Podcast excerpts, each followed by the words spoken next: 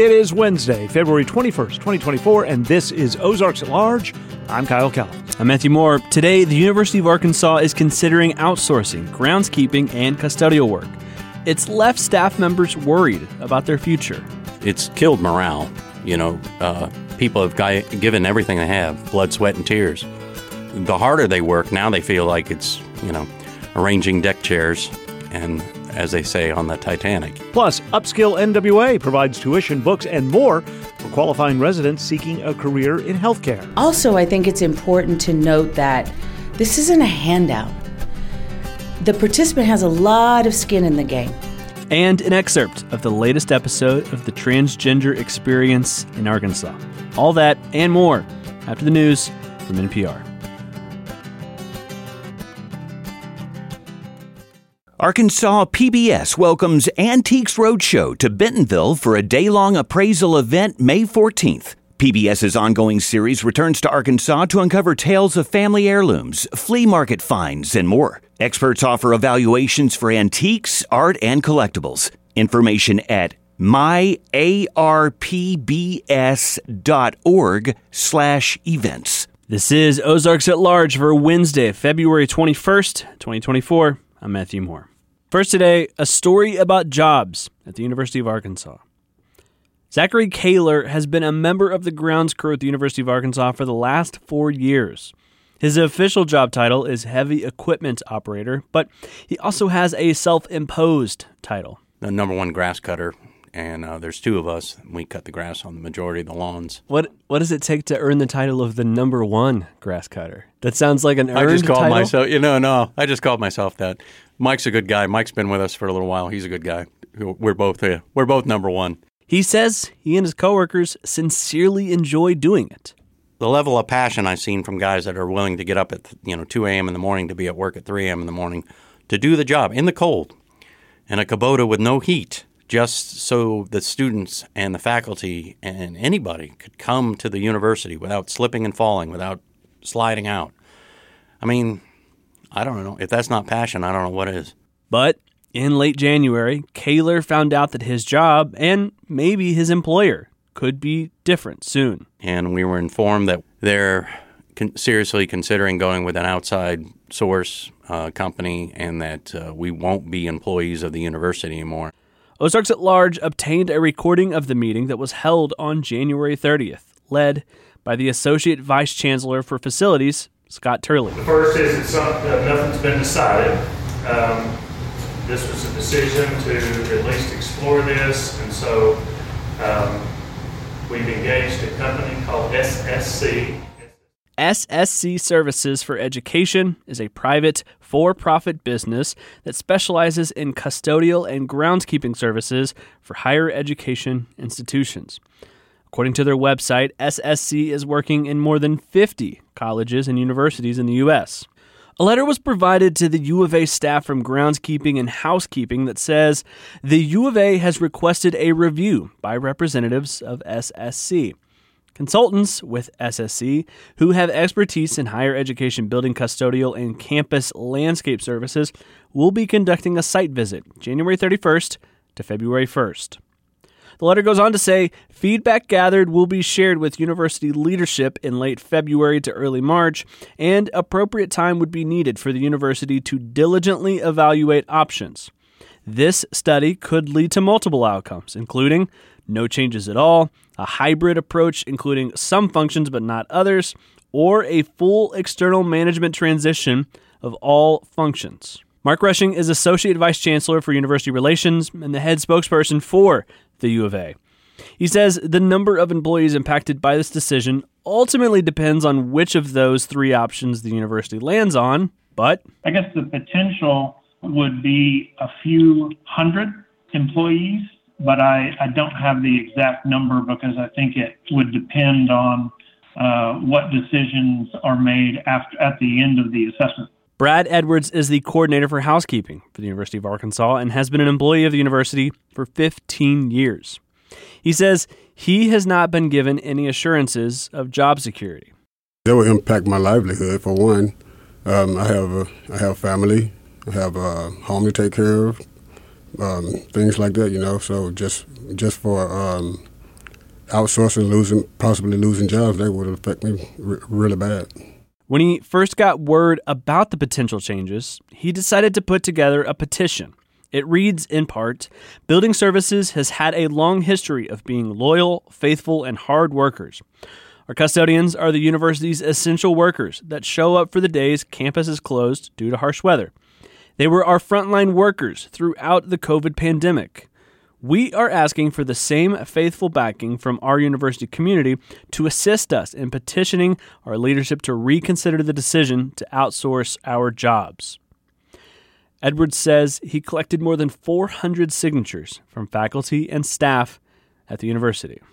I wanted to pursue the petition to get as many people involved as possible to come forward, speak, and try to save their jobs. And so for me, it was like a mission for me to get as many signatures as possible. Make a statement, a big statement. And what do you want that statement to be? We're not going anywhere. We're here to stay. Kaylor says he's proud to work for the university. And everybody felt the same way. We were like, you know, we had job security. We had, a lot of people have said, we're not there for the money, it's for the benefits. Whether you are a tenured professor at the University of Arkansas or the number one grass cutter, having a full-time position provides you with access to pretty substantial benefits. That includes health insurance for you and your family, a retirement plan, and a tuition discount. Full-time employees can receive as much as a 90% discount on tuition. Their spouses and children can receive half off tuition. Rushing says if the university does decide to move forward with SSC, they have made the decision that anyone currently taking advantage of the tuition discount program would be allowed to continue and finish the program regardless. Michael Pierce is a professor of history at the University of Arkansas, whose research often focuses on labor. He says when he first heard about the potential outsourcing, he had concerns. The biggest red flag is this is part of a larger trend that has been going on across the United States for probably 40 or 50 years, this privatization. And the reason they generally do this is to cut costs. They want the maintenance costs, they want the custodial costs, they want the grounds costs to be as little as possible. They will promise to continue paying the current employees' wages, but it automatically becomes in their best interest to get rid of the longest tenured, the highest paid employees and replace them with new hires who start back at the minimum. And for these companies that privatize and provide these services, high turnover is instrumental in their business model. And so with Mr. Edwards here, he's been here 15 years. That means nothing to these private companies because their pay is slightly above others. It will become in the privatized company's interest to get rid of them and hire new workers.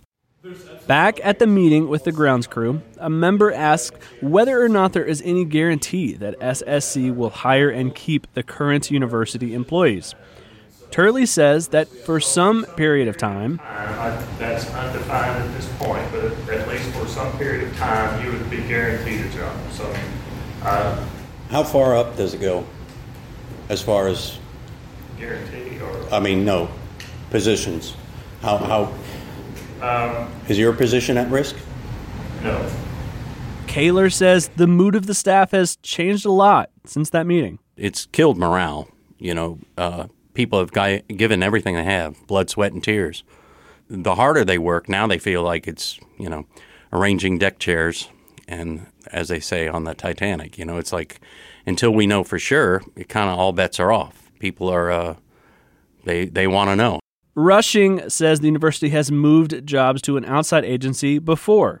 Over 25 years ago, the university made the decision to move its dining services to an externally sourced model or externally managed model. The University of Arkansas bookstore has gone back and forth between an externally managed model back to internally managed, and then now back to an externally managed model with Barnes & Noble. The university has already been contracting out some of the landscaping and grounds maintenance work, but Kaler says there's a noticeable difference between the contracted work and the university employees' work. To my knowledge, aren't doing the trash.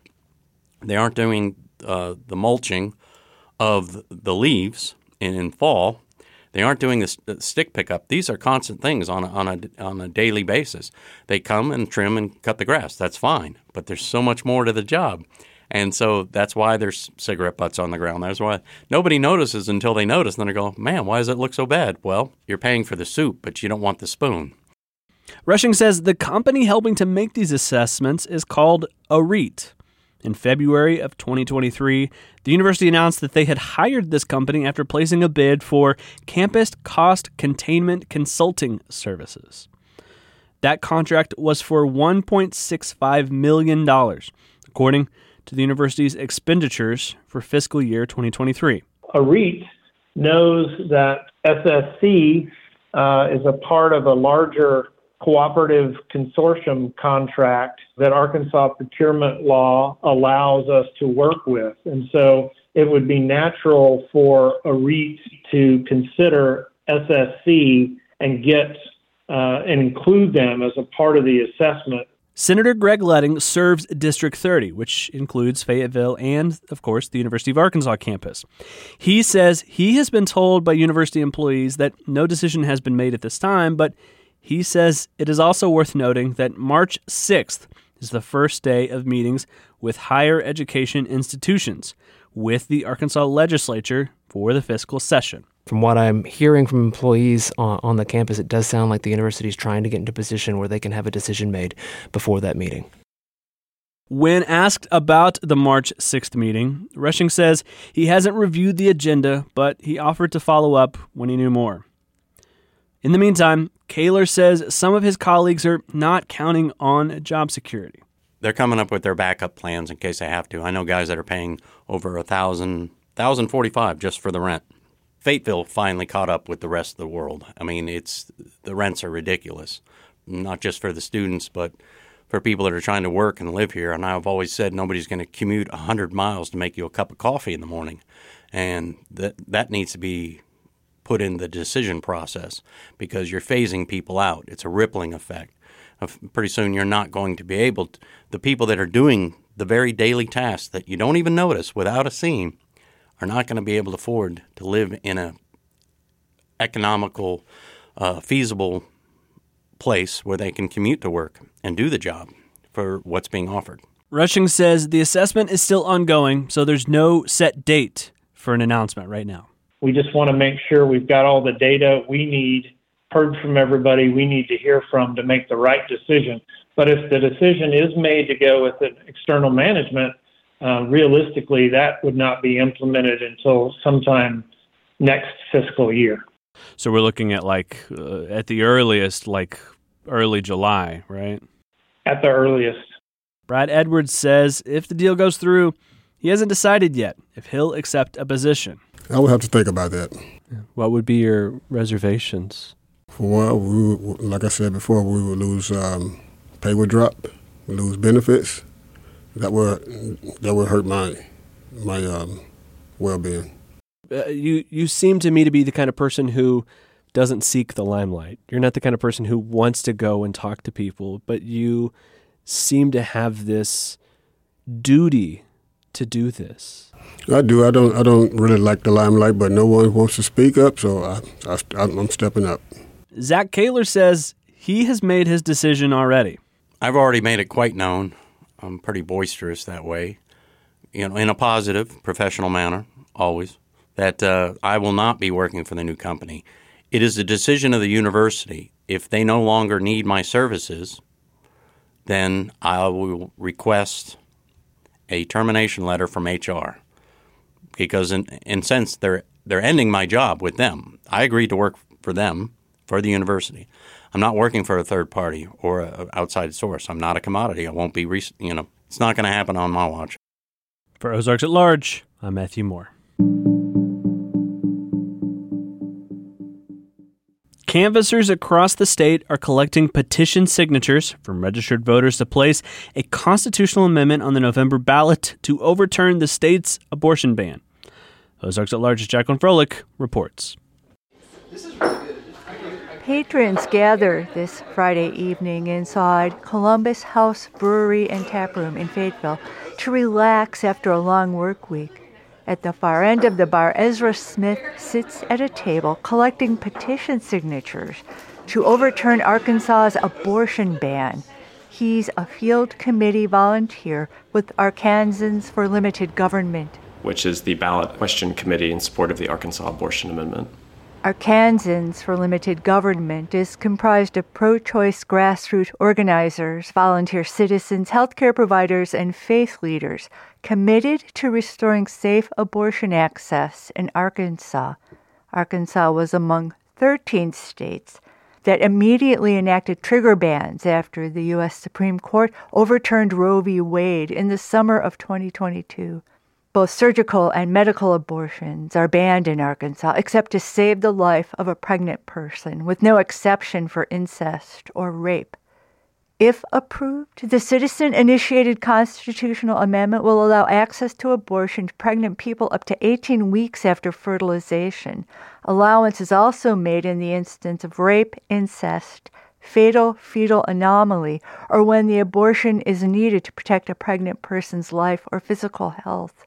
This petition signing at Columbus House is among a growing number of public and private canvassing sites mobilized after the ballot measure was certified by Arkansas Attorney General Tim Griffin late last month. So we have volunteer teams in every county.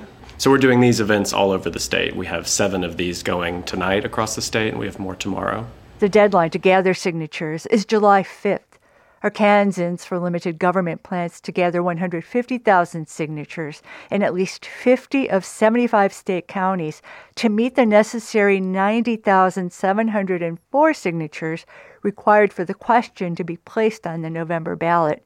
Voter Darren Gabbard from West Fork signed the petition. I think it's a no-brainer that women should have, at minimum, safety regulations allowed for their own bodies and decisions to be made in certain cases. I think that the law should obviously be a little bit more lenient based off of pro-choice type of items. But at bare minimum, Arkansas should be able to support women and their reproductive health. So did Sarah Ironside. Well, I'm getting older, which means I'm starting to think more about a family, but lots of complications can happen, and or the right timing for having a family needs to be a choice that we get to make. Pregnant people in crisis in Arkansas have been forced to flee the state for abortion care, and physicians could face arrest for providing such care. According to the Progressive Kaiser Family Foundation, nationally, the number of people who crossed state lines to obtain abortions more than doubled, reaching 92,100 in the first 6 months of 2023. Pregnant Arkansans are able, for now, to obtain abortions in Illinois, Kansas, New Mexico, and Colorado, where reproductive health care remains legal. Ezra Smith, with Arkansans for Limited Government, says he's leading a good number of onboarding petition collection trainings for anyone willing to volunteer with the campaign. You can sign up on our website, and you'll immediately get an email with the options where you can get trained in your week. We usually train every day at different times to cover folks who are working in evenings. The training is very simple, but the rules, there are a lot of rules for signature collection. And so this is our way of kind of quality control and making sure that the folks who are volunteering for us know all of the rules, know best practices, and can canvass in the most efficient way. Volunteers are equipped with petition forms, clipboard stickers, and signs. Smith says volunteer canvassers are required to follow very strict rules when gathering signatures from voters. You know, you have to use your full legal name. We've got to write as legibly as possible. We want to do things that ensure that each individual voter's signature is not tossed for some violation. All of the canvassing packets also have to be notarized and in the correct order so that the pages are not thrown out. Canvassers are required to check if a voter's registration data is up to date as well as their county residency before a person can sign. Only canvassers are able to strike and correct voter petition form data. Any error may result in the entire ballot, which may contain multiple signatures, being tossed.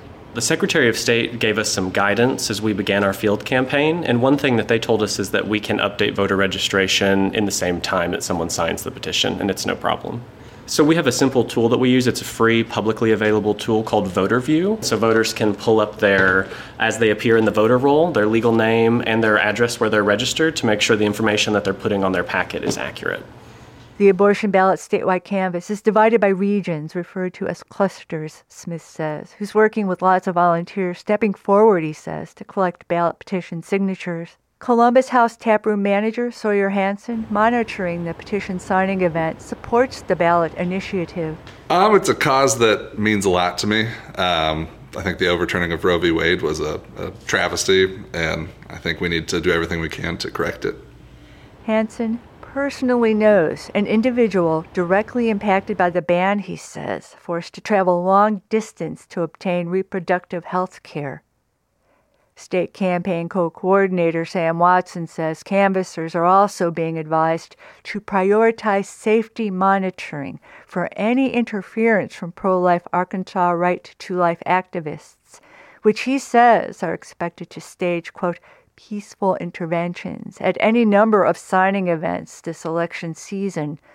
Arkansas is among 13 states with citizen-initiated pro-choice constitutional ballot measures this year, with citizens in 6 states having approved constitutional amendments affirming access to abortion, since the U.S. Supreme Court nullified a 50-year-old constitutional right to abortion. For Ozarks at Large, I'm Jacqueline Froelich.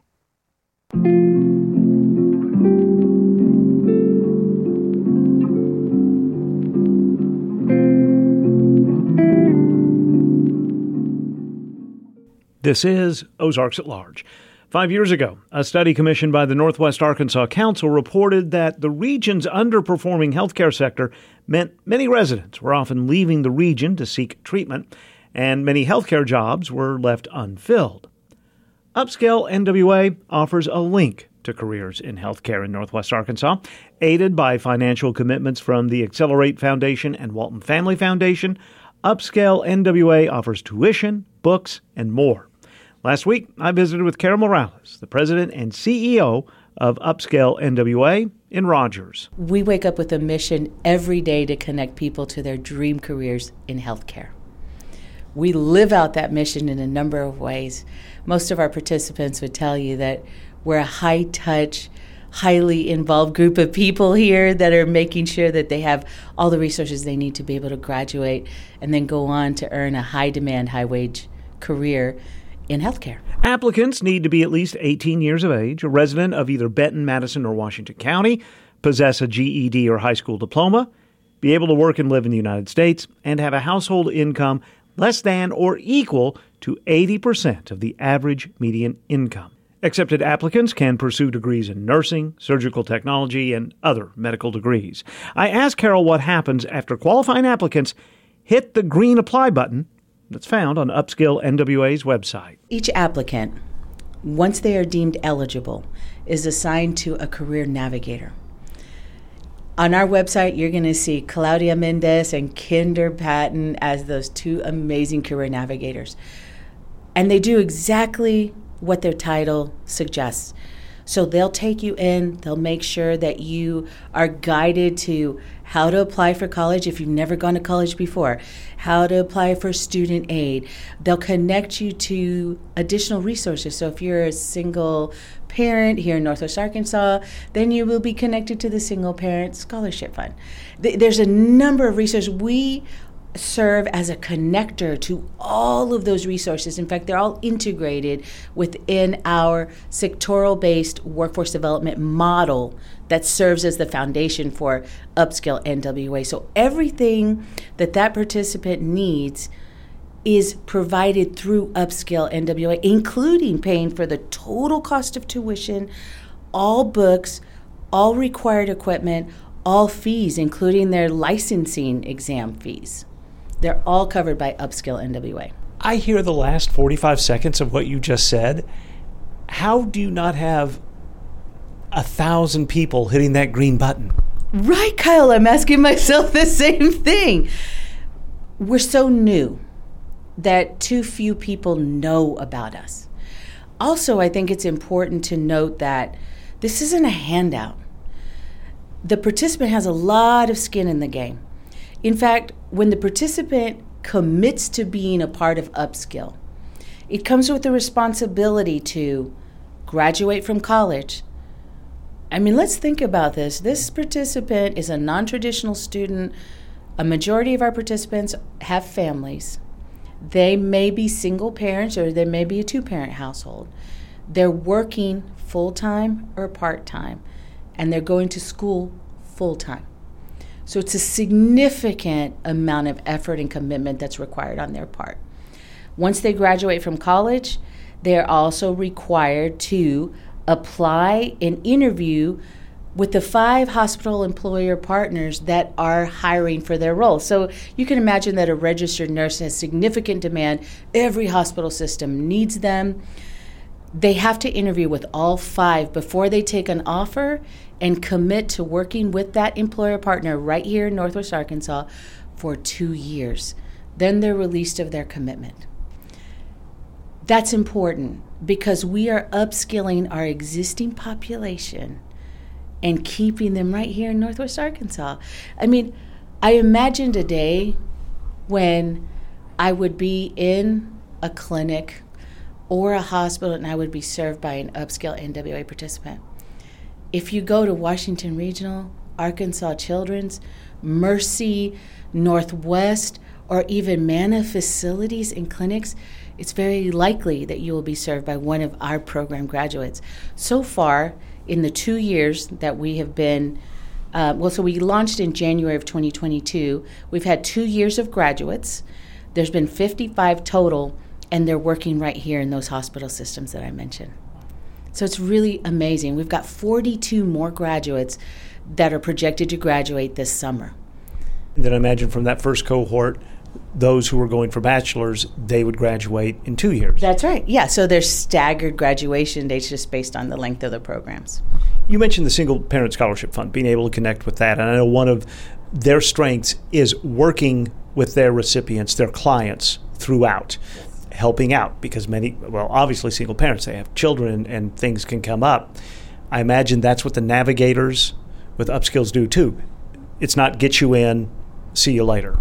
Yeah, exactly right. And I would tell you that just from my own experience with them, they're fully vested in these relationships with our participants. I mean, they would say sometimes they're wearing different hats. It might be a coach, it might be a mentor, it might be, you know, a resource connector. There is a secret sauce behind Upskill NWA, and it's people. It's hard to describe the motivation to do this work. It's difficult. And our participants face a number of challenges as they're going to school. But man, I would want a Claudia or a Kinder in my corner if I ever faced any of those kinds of challenges. They're so resourceful and they're experienced, having worked in systems like VA, DHS. They've got tons of experience, and this is where their passion is. So I'm very, very happy with what they've been able to do to make sure that our participants are achieving their dreams. They're graduating from college and they're changing their lives by working in a career. It's really exciting. Not only are there the connections, not only is there the tuition and the books, but because Northwest Arkansas is growing the way it is, and because we know studies commissioned by the Northwest Arkansas Council tell us we have a shortage in healthcare professionals here, it's a job. You're exactly right. And these do have a job, and they do get a job. We collect a lot of data, and we should, because outcomes are important. Our graduates are placed, so we have a 91% retention rate. That's significant. And when you consider that retention rates suffer sometimes because of the external challenges that people have when they go to school, it is significant. We have a 75% placement rate of once they graduate, they get placed with an employer partner within 90 days. I mean, we're placing far more than that, but sometimes it takes longer than that 90 days because the reality is there's a lot of competing priorities out there. But we're proud of those numbers, and they're important, and they were jointly defined by our hospital partners and educator partners. So we're excited about the future. We're inspired by our participants, and we know that this work changes people's lives, and what better reason to do it and continue to have these conversations. So I sincerely appreciate you, Kyle, for having me on. If someone hears this and they're interested or they know someone who might be interested, but that person isn't 100% sure healthcare is for them. Yeah. You know, we've said dream job. Not everyone has the dream job initially. They're interested, but they're not sure. Should they still acquire? Yes, they should. And I would say they can email info@upskillnwa.com. That's our general email box, and we do answer it every day. So have them do that, and we're happy to sit down in a conversation with them. I'll also let you know that we're out in the community a lot, so I encourage your listeners to follow our social media accounts on Facebook and Instagram, and even if you have LinkedIn, for a calendar of places that will be. This week we've been at the Fayetteville Public Library, we've been on the NWAC campus, we've been at Northwest Technical Institute, and next week we're going to go back to those places. We're going to be at the Jones Center, we're going to be at Fayetteville Public Library. So we want to be where you're at so that we can answer those questions in person. Or, you know, email that address that I gave you and set up an appointment. We'd love to talk to you. I'd love to sit down with somebody here in the office and share everything that I know about this program and the stories of the real people who are changing their lives all the time. How did you come to Upskill? What a great question. I'll tell you, I came to Northwest Arkansas after having spent 25 years with Walmart. And then I went out into the private sector and became a partner in a consulting firm called Serve to Perform. And I was out there doing work, building up Latinx NWA with our team. And that's where the Accelerate Foundation found me and said, hey, you know, we see your background, and we think you'd be great at starting up a brand new organization. And so the rest is history. I'm now starting my third year in this role. And I couldn't be happier, more grateful for all of the experience that I've gained and all the knowledge that I've learned by serving the Northwest Arkansas residents. It's really indescribable. 25 years at Walmart, then a partner in a consulting firm. Still, you come to something new. I imagine there's a little bit of navigation you might have needed at the beginning, and that might make you understand or empathize with the people using Upskill. Yeah, absolutely. And I'll tell you, I have a very personal reason for doing this. My mother, who is no longer with us, she passed away in 2017, but one of my earliest memories and fondest memories of her, Kyle, were sitting cross-legged on her bed, helping her study for her GED. This was in 1986, and that GED study booklet was like those big old yellow phone books, if you're listeners can imagine. They were huge. And I was helping her learn math. At the age of 50, my mother graduated with her bachelor's in sociology from Howard Payne University in Brownwood, Texas. Every single participant we commit to that program is my mama. That's the way I see it. That's why this is so personal to me. And I can't help but keep the emotion out of my voice. It's very special. Karen Morales is the president and CEO of Upskill NWA. She talked with me last week in Rogers. There's more about Upskill NWA at upskillnwa.com. Also at that website, you can find a calculator that tells you what 80% of the average median income is, and if you qualify to be an applicant. This is Ozarks at Large.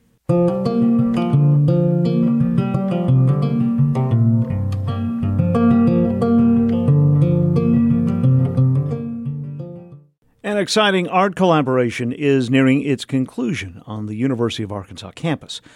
Ghanaian artist Jacob Jopah Jr. has been creating a proverbial coffin with UA art students the past 2.5 weeks. A proverbial coffin is created in the shape of something representing the deceased's life. A fisherman buried in a coffin that looks like a fish, for example. Yesterday, Jacob and 3 students were placing the finishing touches on a Sankofa bird coffin. Sankofa bird is a symbol adopted in African and African diaspora communities to convey the importance of looking to the past to determine the best course forward. It means we are permitted to go back to the past, fix all the damages and the mess, and we can move forward. If we've failed an exams before, we can find out where we made a mistake in the exams. That's why we failed.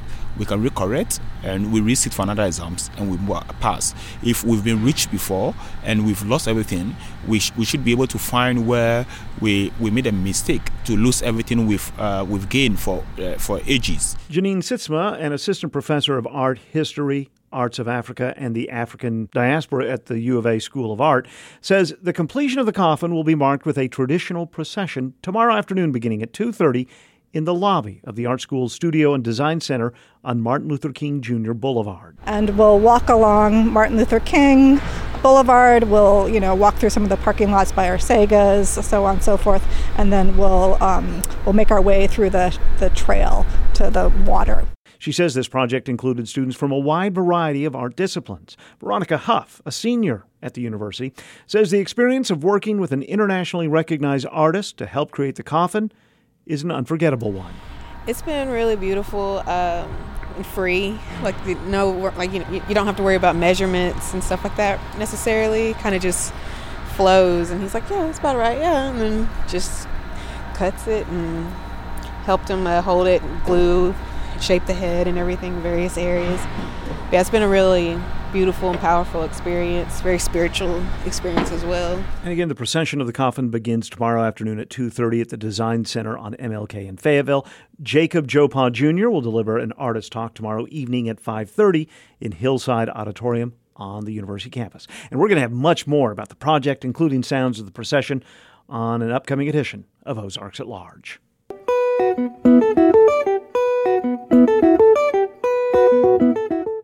This is Ozarks at Large. We continue to share excerpts from KUAF's Listening Lab Series T, The Transgender Experience in Arkansas. It profiles lives of 7 trans youth, women, and men. This week, Sophia Narani talks with 16-year-old Fayetteville resident Grayson Brown. He reveals when he first became aware of being trans masculine and how he's settling into his identity. I knew something was weird at probably 12-ish, and 12, 13, around then, I thought, maybe I'm non-binary, not just not a girl, and so I started experimenting with that, and it felt not quite right, but better, and then one of my best friends in the world, he came out as a trans guy, and I was like, oh, that's me too. And sort of going off on that, when you were a child, did you prefer to wear your hair or your clothing in any particular way? Do you wear chest binders? Yeah, I do bind, which is interesting because some people think it's super counterintuitive, it's terrible for your body, which, yeah, maybe a little bit, but so is feeling terrible, just walking around every day. But I just keep my hair short. Clothing-wise, I usually wear baggy clothes, just hide my chest and like the way I'm shaped, just more either masculine or unisex clothes, bigger clothes, stuff like that. Mm-hmm. When did you come out to your family? Can you describe that experience and their reaction? Yeah, so I came out to my family first as non-binary. I don't want to say they didn't care. They didn't have much of a reaction, though, because they didn't think that it would be anything lasting. They thought it was just I wanted to do something a little fun. So they didn't really do much with it. They just kind of said, okay, you go do your thing. But I came out as a trans man, I believe it was about 13. Yeah, when I came out to them, they still thought that it was just something that would go away in a few weeks. Obviously, It did not. Right. How did coming out to your family compare to your experience with coming out to friends? A lot of my friends at the time were queer in some way. A few of them were trans, or I guess I should say are trans, but so they were really accepting. Some of my really close friends were just like, okay, cool, you're a dude now. And it was just it wasn't a big thing. They were just like, cool, that's who you are. That's who you are to us. My family was more whoa, pump the brakes. My family is much more, I don't want to say conservative about it, but not super receptive. The Arkansas legislature passed a new law, Act 542, the Given Name Act, which bans teachers and other school employees from using a student's preferred pronouns or name unless the school has written permission from a parent or a legal guardian. Did you obtain permission? And are your teachers respecting your pronouns? Yeah, so the way that the bill sounds very scary. What I did in years past, I just emailed my teachers and said, hey, this is me, different than the roster. But this year I had to email them and say, I have written consent. All my teachers are very respectful and accepting. A lot of teachers that I have, if they have trans students who don't go by the name on the roster that don't have written consent, they will just call them by their last name instead of using their dead name and outing them and making them feel bad. And school isn't the greatest place to be a trans person, but my teachers do make it a lot better with just helping me out just that little bit, calling me by my preferred name, my actual name. Another new law, Act 317, known as the Bathroom Bill, bans students from using a multiple occupancy bathroom or changing area inconsistent with the sex listed on their birth certificate. If a student doesn't want to identify as male or female, the law stipulates that the school shall provide a reasonable accommodation, such as a bathroom or locker with space for only one person at a time.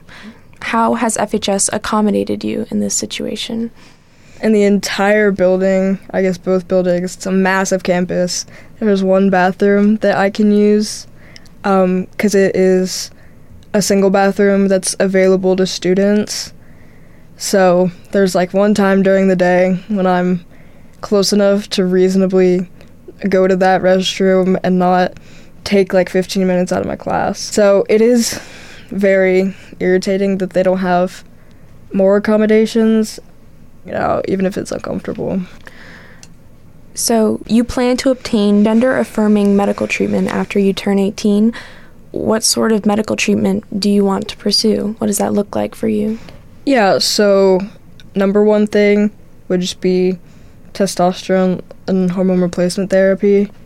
Once I turn 18, the second biggest thing is top surgery, a double mastectomy, it's the medical term, just to... that's my biggest area of discomfort is my chest. So as soon as possible, I'm booking myself in for surgery and getting that done. So what are your interests in and out of school?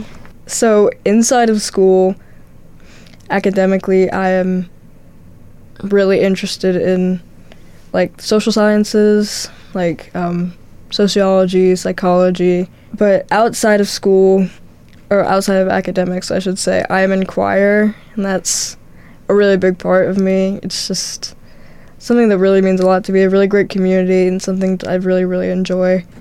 Listening to music, write a little bit of music, singing. I'm beginning to learn guitar, even though it's very iffy, but it's getting there. Have you attended any LGBTQ+ pride events in Fayetteville?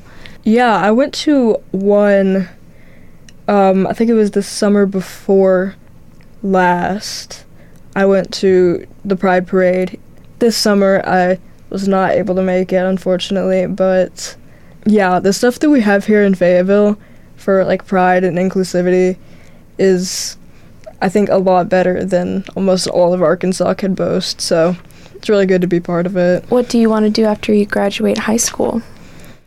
I don't know where, but go to college and get my undergraduate in social work and then a minor in either gender and sexuality studies or LGBTQ+ studies, and then get my master's in social work, and my end goal when this happens, you'll, like, it's a success point is a private practicing licensed clinical social worker.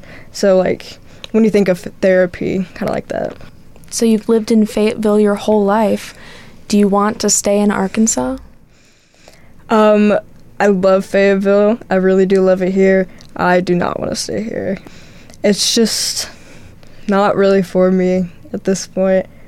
Like, I love Arkansas, genuinely I do. Arkansas does not love me. Like, it's just not really a place that can accommodate me anymore. Do you have any advice or any words for trans youth that are having similar experiences to yours?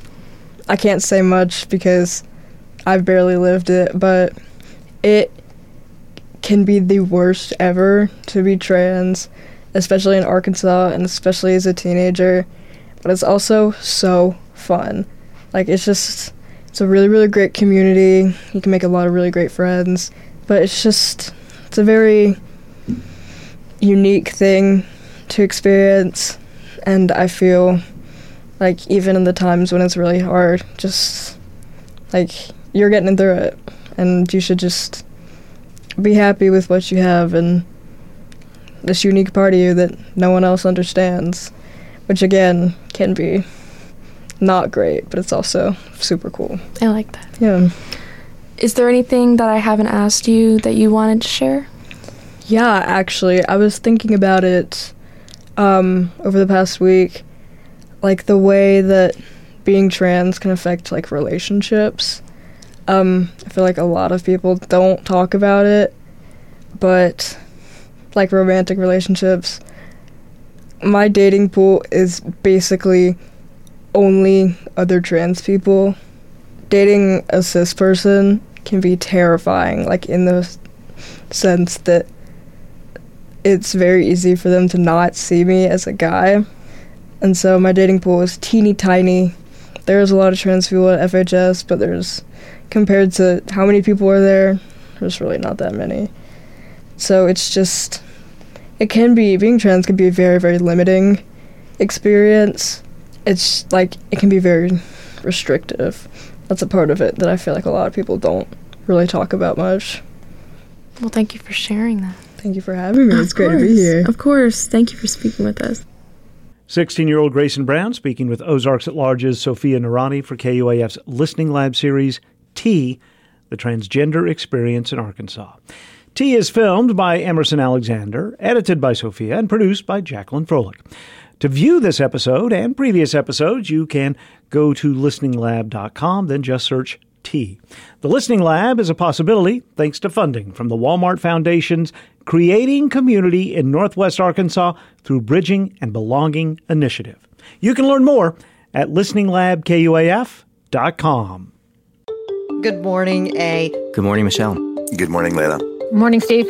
Spend your mornings with us on Morning Edition from NPR News every weekday. Morning Edition, tomorrow morning and every weekday morning from 5 to 9. The Jones Center in Springdale will foster accessibility with its indoor triathlon taking place in early March. The center's marketing and communications director, Jill Sewell, says the indoor event can be more beginner-friendly than an outdoor competition. Ozarks at Large's Jack Travis visited the Jones Center earlier this month to get a sneak peek at where the event will take place. Rain or shine, sleet or snow, it won't matter for athletes at the Jones Center in Springdale on Saturday, March 2nd. The center is hosting a triathlon, which will take place entirely indoors. The competition will take participants on a tour through the facility.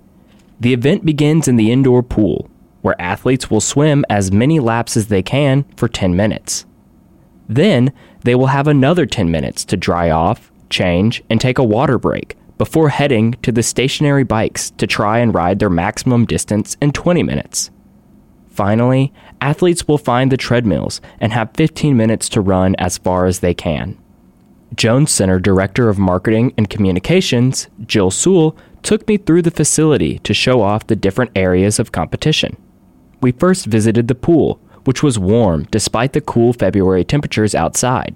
She says that the swimming portion of a triathlon is usually the most daunting aspect of the competition for beginners. If you're doing an outdoor open water swim is a different thing that might be intimidating, like whether it's a lake or in the ocean, you know, because you have waves or, you know, things that are not, you know, maintained or contained the way a pool is, right? So this is a great triathlon for beginners in that way. Also, we are open, you know, so, you know, if a woman called and was like, I'm not the best swimmer, and we're like, if you need it, we could give you a kickboard and you could go, you know, do your laps on the kickboard, just to, as long as you're giving it a shot. You know, it's like, it does not matter if you are competitive or if you're just wanting to try it. It's for everyone, like I said. Sewell is a triathlete herself. She says she used to race semi-frequently in her native state of Florida, where open water swims usually took place in the ocean. I had an experience where my mom was spectating and I was doing a triathlon, and the person on the microphone while we're doing the swim is like, well, there's no shark sightings this morning, everyone. So, you know, of course the swimmers we don't hear, but the spectators were all cracking up because they're like, they're out there in the water. For non-cyclist triathletes, biking can also present barriers to entry. A good bike might run someone a few $1,000s. Plus, you need a different type of bike depending on the style of riding the competition includes. Because if you don't have the right equipment, like you get nervous, you know, about that. And here again, you don't have to worry about it because we're doing it on stationary bikes inside. So it's like an easy access point because it's all provided to you and you don't have to invest money or, you know, research, try to figure out, do I need a mountain bike? Do I need a road bike? What is the, you know, all this. During our trek through the Jones Center, we ran into guest services manager Hunter Rogers. He had participated in the indoor triathlon before and says he especially enjoyed the experience because it was a time trial rather than a distance-based competition. I didn't have to meet a certain distance, so, you know, if I needed to go slower in the pool because I am not a good swimmer, I could, whereas if I wanted to just speed it up on the bike, I could do really, really well on the bike. And then, not even going to lie, walked mostly on the treadmill because I, at, you know, a large person, am not a big runner, but it was a lot of fun. Rogers says he had previously tried an outdoor triathlon but preferred the Jones Center's indoor version. Wasn't the most enjoyable just because I didn't like having that safety and security of knowing I was in a safe place with a pool.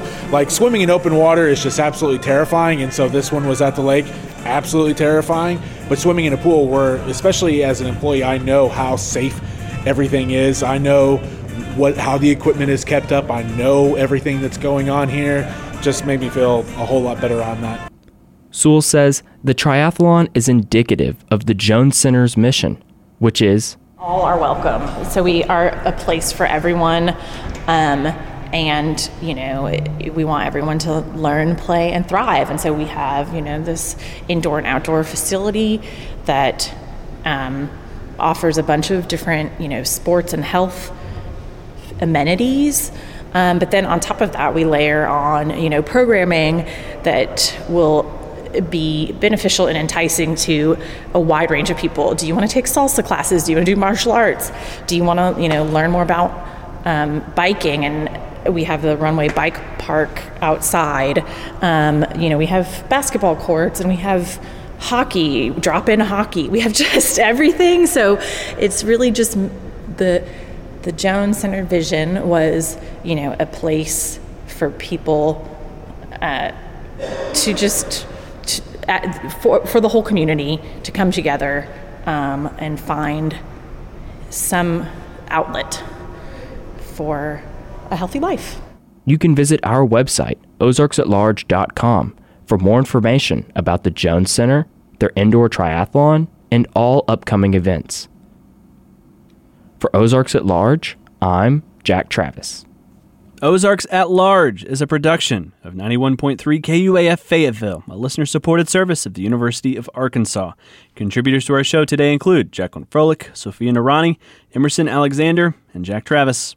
Matthew Produced the show inside the Bruce and Ann Applegate News Studio 2. I'm Kyle Kellums. I'm Matthew Moore. Be well. Black-Owned Northwest Arkansas presents the Black-Owned Business Expo, February 24th, 11 a.m. to 4 p.m. at the Fayetteville Town Center. Guests are invited to come discover and shop with black business owners and talent from across the region. Details at blackownednwa.org or eventbrite.com. Support for KUAF comes from Atlas Obscura's Ecliptic Festival, a celebration of the 2024 eclipse at Valley of the Vapors in Hot Springs, April 5th through the 9th. This festival features music, science, art, and more. Information at ecliptic.atlasobscura.com.